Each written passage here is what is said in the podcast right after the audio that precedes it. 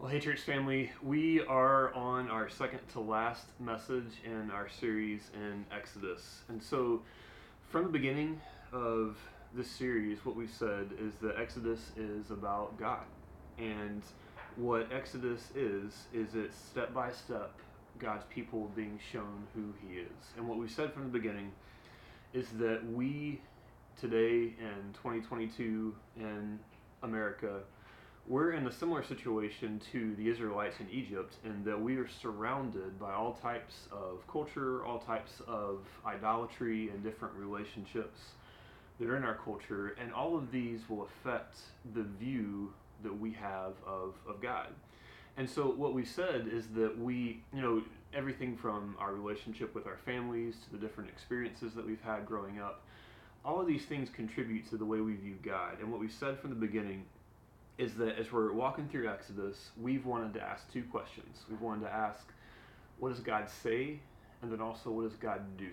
And then look at what God says and what God does and use those two things to draw conclusions about, about who God is. And like we said during our identity series, this is important. And it's not just this kind of, you know, pie in the sky theology, because what we said is that if we start to see God rightly, then we'll start to see ourselves rightly. And if we start to see ourselves rightly, we start to see the world rightly. And then we actually start to, to live rightly in our families, in our, our jobs, in our communities, whatever the case may be.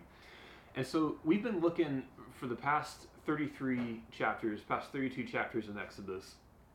God has done a lot of showing his people who he is. He's shown his people who he is through his actions. He's shown his people who he is through his promises and his commands. But Exodus 34, which is what we're looking at today, is really special because in Exodus 34, God says, "Okay, I've shown you so much. I'm just going to come right out and just and just tell you. I'm going to tell you who I am." And this is really the first the first place in the Old Testament where God just he, he starts to introduce himself and he, he starts to tell his people very plainly and clearly, hey, this is who I am, this is what I'm like, this is what my character is. And so we're going to dive into that today. So um, let me kind of summarize Exodus 33 a little bit. So when we left the story last week, um, Matt talked about the Israelites being decaffeinated. And um, so they, they make the golden calf, and God is really mad, and he's thinking about destroying the people. But then Moses goes up, and what we saw is that Moses acts a lot like Jesus, that he takes responsibility for sins that he didn't commit. He offers for God to blot him out for the people's sins and acts as this mediator. And so God God relents and God agrees that he won't destroy the people. He agrees that he will continue to go with them. His presence will continue to go with them and that he will still go with them and take them to the promised land, the land of Canaan, which is what he had, had promised them. And so this is the, the intercession. And what's really interesting is um, that Moses, after God, he agrees that he is not going to destroy all the people. He agrees he's still going to go with them. He agrees he's still going to do for them all the things that he had promised to do before. What's interesting is that Moses isn't satisfied with that. Moses continues to, to press deeper in into God. And look at what he says. This is in Exodus 33 in, um, in verse 17. Moses, the, Lord said to Moses, This very thing that you have spoken, I will do. And he, so he's agreeing to do what Moses has asked to go with them and to give him the land of Canaan. And then verse 18, Moses says to God, he says, Please show me your glory. And then later he says that he wants to know God's ways. And so what, what God does, Moses is asking him to understand more of who God is. He wants to press deeper into who God is. And so what God does is God says, he's to he invites Moses to come back up onto the top of Mount Sinai and he hides Moses in a cave and he says he's to let his glory pass before Moses so he can't see his face but he'll be able to see the back of God's glory as it's passing through. And then the Lord says he's going to declare his name before Moses. And God's name, when He says He's going to declare His name, we were in, introduced to this name back in Exodus chapter 3. This is the, the Lord, this is Yahweh, this is I am, this is the capital L O R D Lord. And He's going to explain what that name means. And He's going to explain some of His characteristics and His, his attributes. And that takes us to the text we're really going to dive into today, which is in Exodus 34, verse 5. So if you haven't already turned there, grab your Bible and turn with me to Exodus chapter 34 and verse 5. Um, so these verses that I'm about to read, they we, we heard them earlier, kind of quoted and paraphrased in Psalm 103 and it's really interesting. This is actually this is kind of like the John 3:16 of the Old Testament. Exodus 34, especially verses 6 and 7. Exodus 34, 6 and 7. These are the two most often quoted and referenced verses of anything in the Hebrew Bible by other authors of the Old Testament. So this is kind of like their John 3:16. This is the the verse that if you have one verse that every you know, elementary school Israelite kid has memorized, it's going to be Exodus 30, 34, 6, and 7. Because it so clearly talks about who God is and what his character is like. This is what it says. Um, I'm going to read it and then we're going to kind of walk through it and explain it. So, Exodus 34, verse 5. It says, And the Lord descended in the cloud, and he stood with him there. So he stands with Moses and he proclaimed the name of the Lord. The Lord passed before him and proclaimed, The Lord, the Lord, a God merciful, a God merciful and gracious, slow to anger, and abounding in steadfast love and faithfulness, keeping steadfast love for thousands, forgiving iniquity and transgression and sin but who will by no means clear the guilty, visiting the iniquity of the fathers on the children and the children's children to the third and fourth generation. And Moses quickly bowed his head towards the earth and he worshipped. And he said, If now I have found favor in your sight, O Lord, please let the Lord go in the midst of us, for it is a stiff necked people, and pardon our iniquity and our sin, and take us for your inheritance. Okay, so this is what God says. This is who God says that He is. And we're going to break this down into six different sections, six things that God says that He is that are essential to understanding His, his character. And remember, I said at the beginning that so often our environment that we grow up in shapes our, our view of God. And the way we view God, it shapes our relationship with God, it, it shapes the way we we feel in different types of situations. It shapes our, our behavior. And so I want you to kind of take a minute and think when you think about God, what comes to your mind? What types of, of people, maybe a father figure or a mother figure, maybe a coach or a leader or a teacher, uh, maybe somebody else in your family, what types of people have kind of shaped the way you view God? Because in some ways they might be similar, and that's a, that's a blessing. It gives us a little taste of the character of God. But in other ways, all of us have experiences with people that that don't reflect the character of God, which will distort in one way or another, will distort the way we, we view Him. So the first thing, six things that God says about His character. The first thing He says is that the Lord is merciful. The Lord is merciful. I want you to turn with me um, turn ahead in uh, the Old Testament to the book of Isaiah. Turn there with me real quick. Um, this word, this word that's translated merciful, this is a, a word that's often translated in the Bible as compassion and this is often used to describe this is a this is kind of an emotional word it, it's used very often to describe the emotional bond between a parent and a child, and in particular between a mother and a child. So turn with me to Exodus, or sorry, to Isaiah 49. Isaiah 49, verse 15. This is in one of those passages that talks of this talking about Jesus. He's talking about the coming, the servant of the Lord, the coming Messiah. And um, it's interesting. The word that's translated compassion or merciful, it's very similar to the word.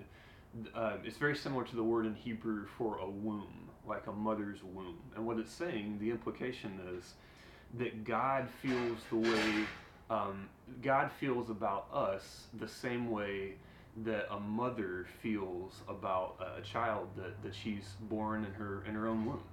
Um, so in Exodus or in Isaiah 49, 15, this is what it says. It says, Can a woman forget her nursing child?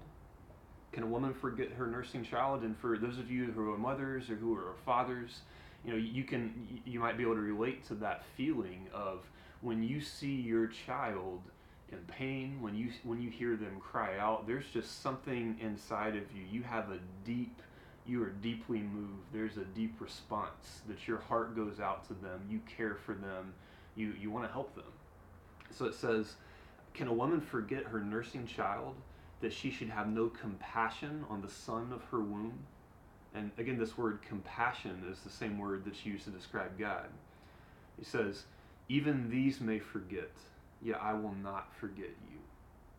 So God says that He loves us just like a, a mother loves her child, and even more, because even, even if a mother, somehow a mother could forget her child, God would not forget us. And so God, in the same way that a mother cares about her child, God cares about his, his children. And, you know, we've seen this over and over again throughout the whole Old Testament, but especially a verse that comes to mind is in Exodus chapter 2, when the people of Israel, again, these are God's children. You think about the mother and you hear your child's cry coming from the other room, and, and you get that, like, oh, I hope my child's okay, and you, I want to go check on them.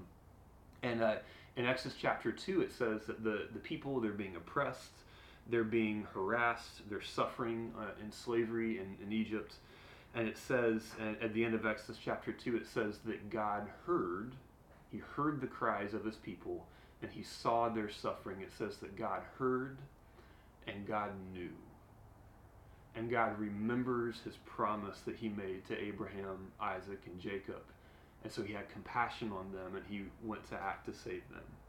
And so as I think about this, you know, um, how does this affect the way we relate to God? If God is merciful or compassionate, the same way a mother is merciful with her child.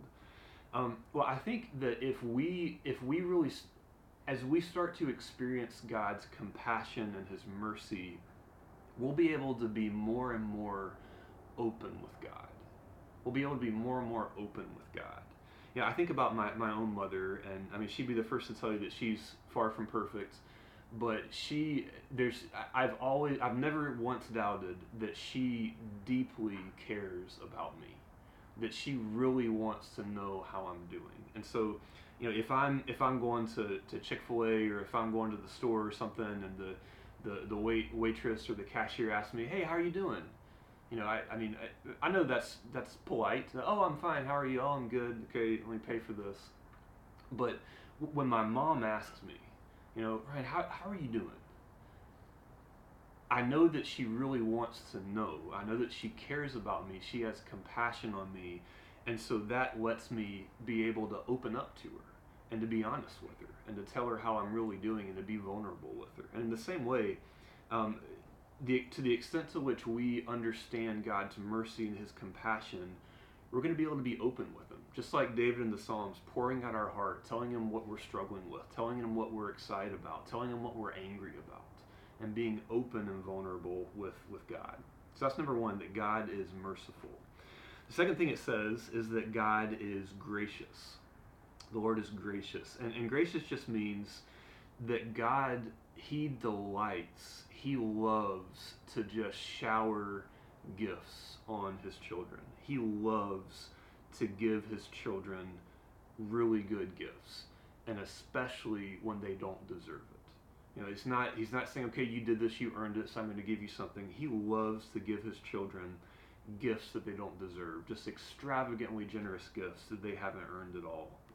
You know, I, as I think about this, I was having a conversation with with Lindsay, with my wife Lindsay, last night, and we were listening to some music. We were driving the car and listening to music and stuff, and um, and and my wife Lindsay, she studied uh, linguistics and speech and hearing in, in college, so she kind of knows about some of this stuff. And she said, uh, we're listening to music and and she she we kind of paused and she said, "Do you know that there's just countless tiny little bones in our ear, and that when the sound waves hit those bones, that they start to vibrate at different frequencies, and that's what allows us to hear music.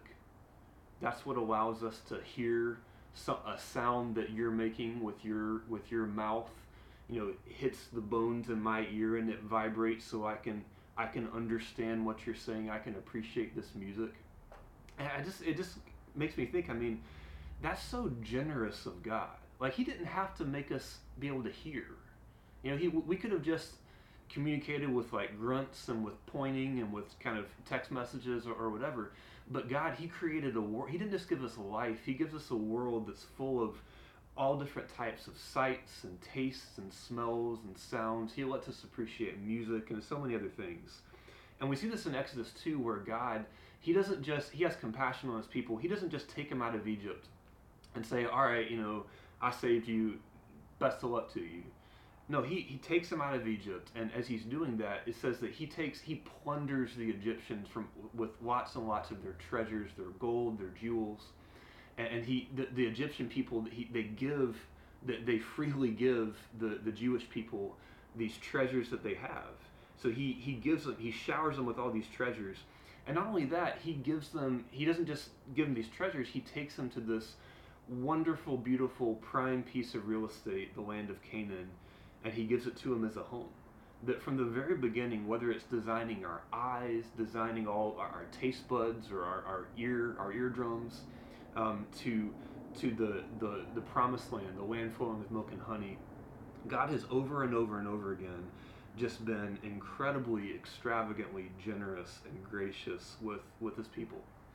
As I think about this, as we start to understand that God is a gracious God who delights to give good gifts to his children, I think that what this does is it it frees us up that because we know that God is just he's just going to give and give and give and give and give better things than we could ever even know to ask for.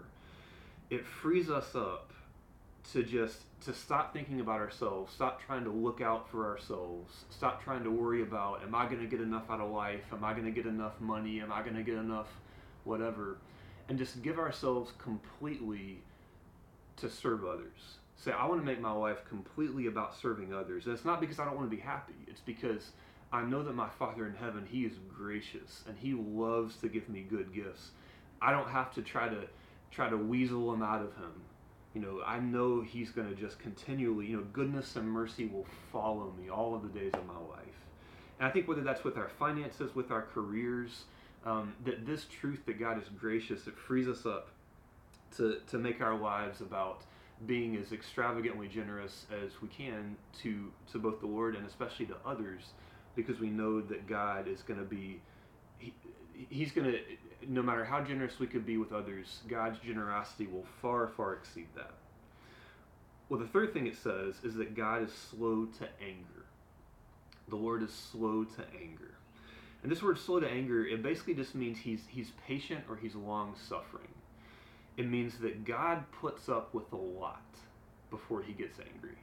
And, you know, God, he, he gets angry, he, he gets angry sometimes, and we saw him get mad just in the last chapter in Exodus 32 but God is long suffering. As you as you read through, you know, Genesis and then Exodus, you see over and over again. It's just like the the first chance that whether it's Adam and Eve or whether it's Abraham or whether it's you know the the Israelite people, it's like the first chance they get to betray God and rebel against God, they, they do it and they do it just like that. Um, but but God, you know, he, he doesn't he doesn't just lose his temper at him. He's patient. He puts up with so much from his children. Um, it, what this makes me think of is that it makes me think of a, of a contrast of um, a, a, person I, I know, a basketball coach of mine, and we were talking about these different authority figures that kind of, for better or for worse, shape the way we view God. You know, one of them for me uh, is uh, one of the basketball coaches I had in high school and he was very uh, he was very quick to anger. he was not slow to anger. He was he was quick to anger and he was abounding in profanity and curses to anybody that would turn the ball over or miss a free throw or, or whatever. And I just remember, I mean, this coach, he would just, uh, and he, you know, he was, it was kind of this weird relationship because, I mean, I guess he wanted me to do well because we were on the same team. So I guess in that sense, he was kind of pulling for me. Um, but but he like he would just take he was just looking for an excuse to lose his temper and fly off the handle and start calling me all these different names and just you know cussing me up up one side and down the other. And I remember I was just so afraid to make a mistake around him, and I would just get so nervous to make these kind of nervous mistakes because I was just so much on edge. And um, that's not the way God is. And another person that I think, to me at least, has been kind of a a, picture of what God is like is one of my best friends from from China. Um, this this buddy of mine, who he's just he's just a very patient person. He's a really really good athlete, and I remember one time he was taking me rock climbing. Now my friend, his name is Addison, and he's just a, he's an incredible rock climber. He's entered a lot of different competitions and stuff like that, and he he's he's a really good rock climber, and I had never rock climbed in my life, so I had no idea what I was doing. And he was just such a, a patient guide and a patient coach. Like I could just tell that even though he could do all these cool things, he could have just you know scurried up the the mountainside just fast as I'll get out.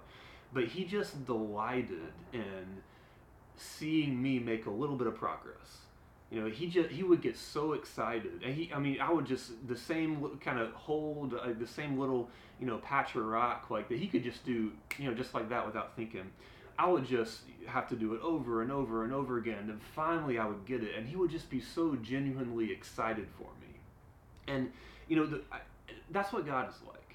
That, that God he genuinely delights just to not to rush us, but to walk alongside us and to help us grow into the people that He has made us to be. And what this should do, you know, like I said with my basketball coach, I was always on edge. I made these nervous mistakes. I could never be as good as I, I really think I could have been because he was so quick to anger.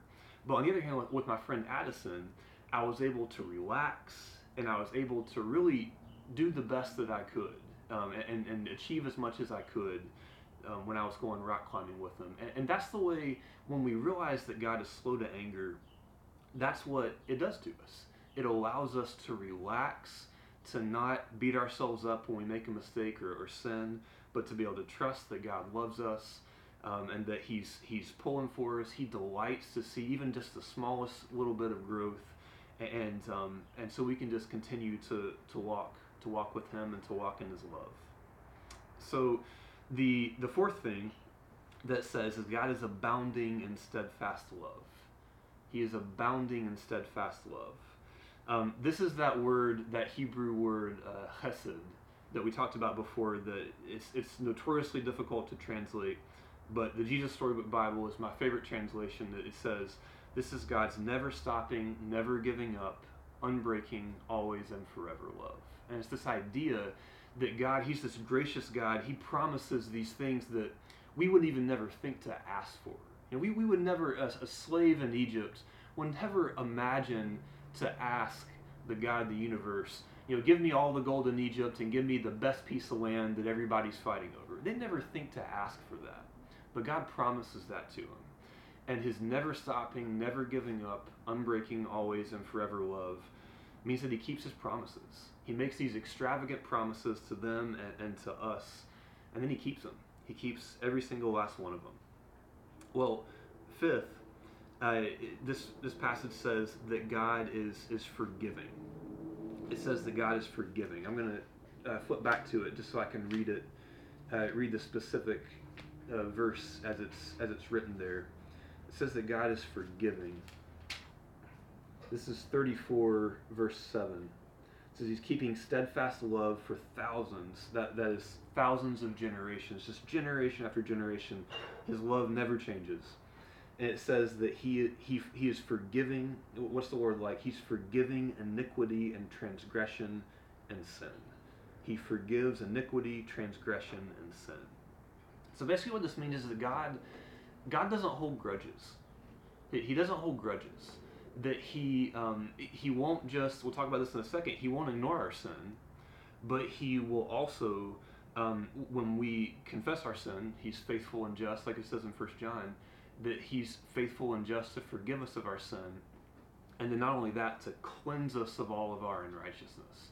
So he doesn't keep that as you know. A, he doesn't keep a record of wrongs. He doesn't keep that on his list. Like, well, hey, I remember that one time Ryan did that, and you know, I'm not, I'm not going to let him forget that. No, God, God doesn't hold any grudges. And I think a, a perfect example of that is is the golden calf. You know, we, we just saw in Exodus 32 how I mean the people the, the first chance they get, God's done all this for them. He's promised so much to them. He's shown them so much. The first chance they get, they immediately turn on turn on him and, and betray him. Um, but, but God, when Moses intercedes, he, he forgives them. And he, like in Psalm 103, is talking about, he separates our sins as far as the east is from the west. And he remembers their sins no more. So he, he's forgiving. When we repent and we confess, he, he, will, he will forgive us. And he'll accept us as, as righteous. And I, I think when we think about God, the fact that he is forgiving iniquity, transgression, and sin, the, the effect this should have on us is that the more we understand that God is forgiving, the more we are able to be honest with God. The more we're able to be honest with God. You think about about David. I mentioned him before how he was able to be open with God. He's the man after God's own heart. He he trusted in God's love and compassion so much that he was able to to tell God when he was angry, when he was sad, when he was upset, whatever it was. But not only that, David was able to be honest with God, and he was when he when he sinned, when he committed adultery, when he committed murder, he was able to come to God boldly and say, you know, God, I know you're forgiving. This is what I did. I sinned against you. I sinned against these other people. Um, now I need you to forgive me, right? And, and I think if we, I know that if we understand that God is a forgiving God, we won't try to hide our sin. We won't try to pretend like we're better than we actually are. But instead, we'll be able to be honest about our sin. Well, there's a question if you're if you're following this and, you, you you listen to these five attributes, you know, is, is merciful, He's gracious, He's slow to anger, He's abounding in steadfast love, He's forgiving iniquity, transgression, and sin. If you're if you're a, if you're hearing this and if you're a person who is being oppressed if you're somebody who's being abused somebody who's being taken advantage of somebody who's being mistreated like the israelites often were whether it's by the canaanites by the egyptians by the philistines whoever um, and you know maybe some of us that um, that, that are, are being mistreated they're being abused and certainly people around the world that are experiencing persecution you're going to hear about, oh, God, so, he's abounding in steadfast love, he's slow to anger, all this stuff. And you're going to think, well, but what about, what about people that do evil things? What about the people that, that have said these terrible, horrible things about me? What about these people that have just scarred me and hurt me and damaged me? What about that?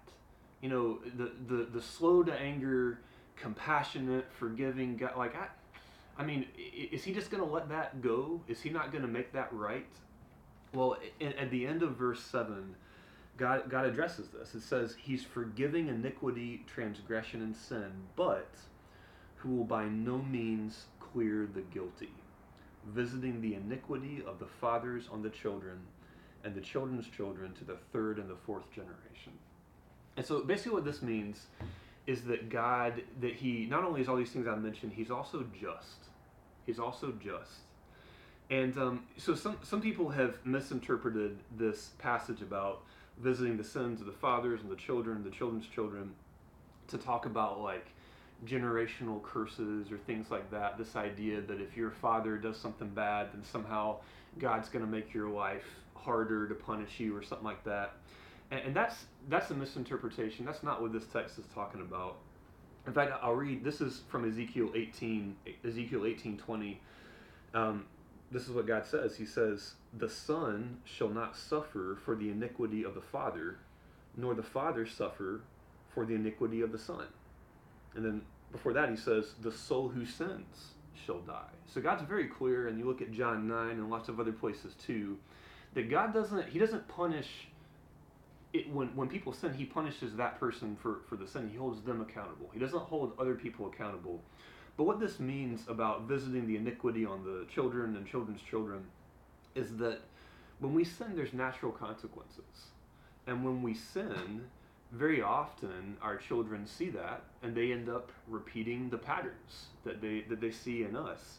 And so very often the sins that the parents commit both because of the consequences of those sins and because of just the apple not falling too far from the tree, um, very often those sins get repeated. And you see that in the people of Israel too. You see the family brokenness with, with Abraham. You see it with Isaac, with Jacob all the way down to, to Joseph and his brothers, and just the you see the dysfunction, you see the the the polygamy, you see brothers cheating brothers and, and killing brothers and stuff like that.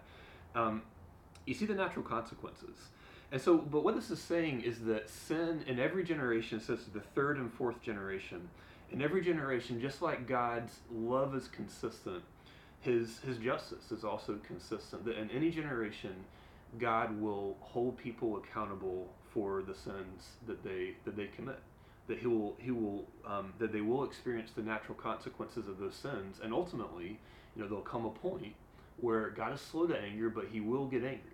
Just like with Pharaoh, how He destroyed Pharaoh and He judged Pharaoh, there will come a point where God will give us what our sins deserve. But the encouraging thing with this is, while it says that He visits the sins of the fathers and the children to the third or fourth generation. So, you know, it, he does, it, these sins have consequences long term. But, but, but look at the contrast here. It says that he shows, he's abounding in steadfast love to thousands, to, to the thousandth generation. But he visits the iniquity of the third and fourth generation.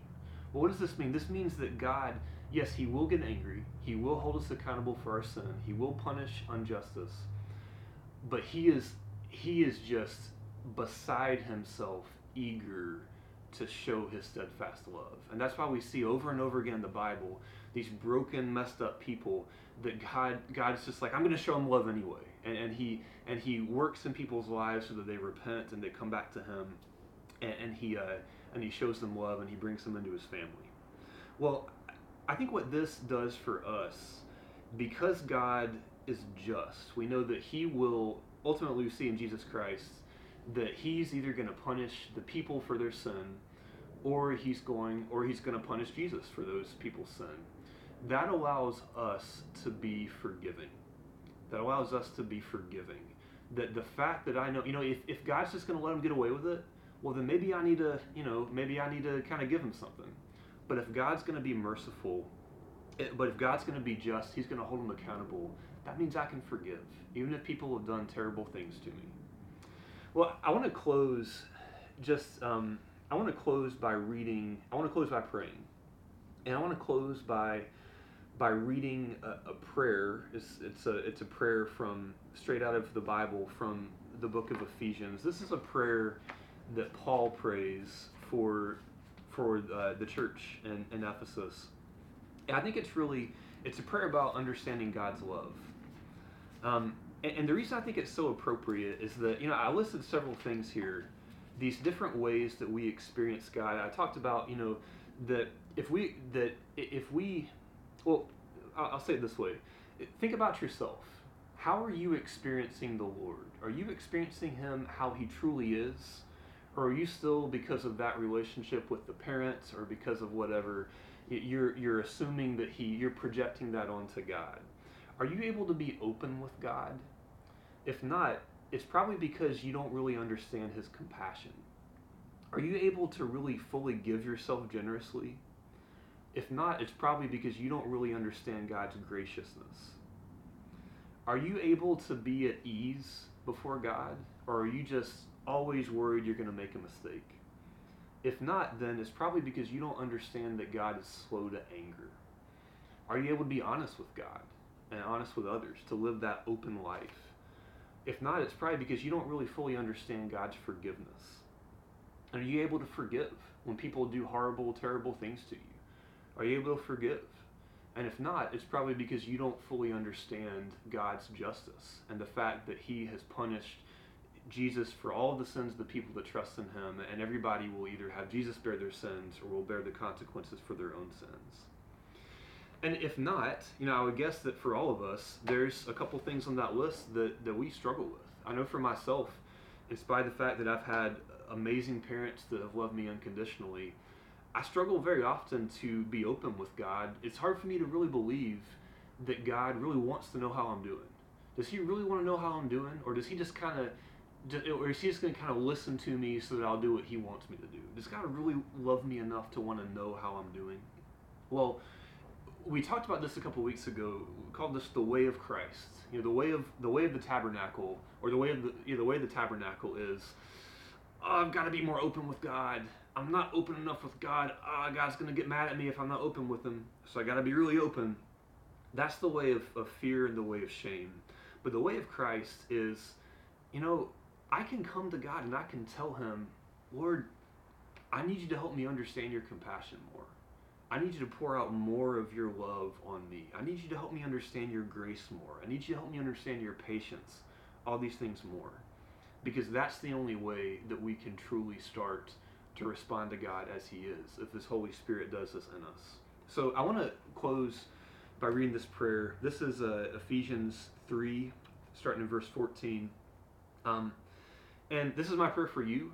And I would encourage you to make this your prayer for yourself and, and for others as well, as we all look at different ways that we don't really experience the Lord for being who He truly is. We're still thinking of Him through the prism of our own experiences.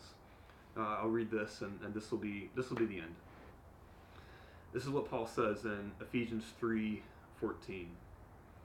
He says, "For this reason I bow my knees before the Father."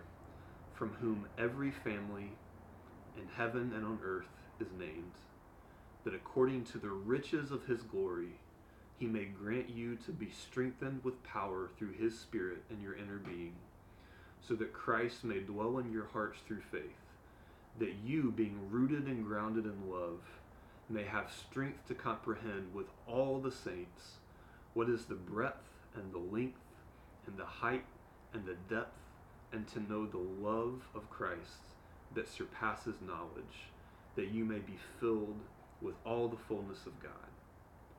Now, to him who is able to do far more abundantly than all we could ever ask or think, according to his to the power that is at work within us, to him be glory in the church and in Christ Jesus throughout all generations, forever and ever. Amen. Love you guys. Praying for you. Uh, hope you're staying warm. Hope you're staying safe. And can't wait to see you next week at White Oak on Sunday.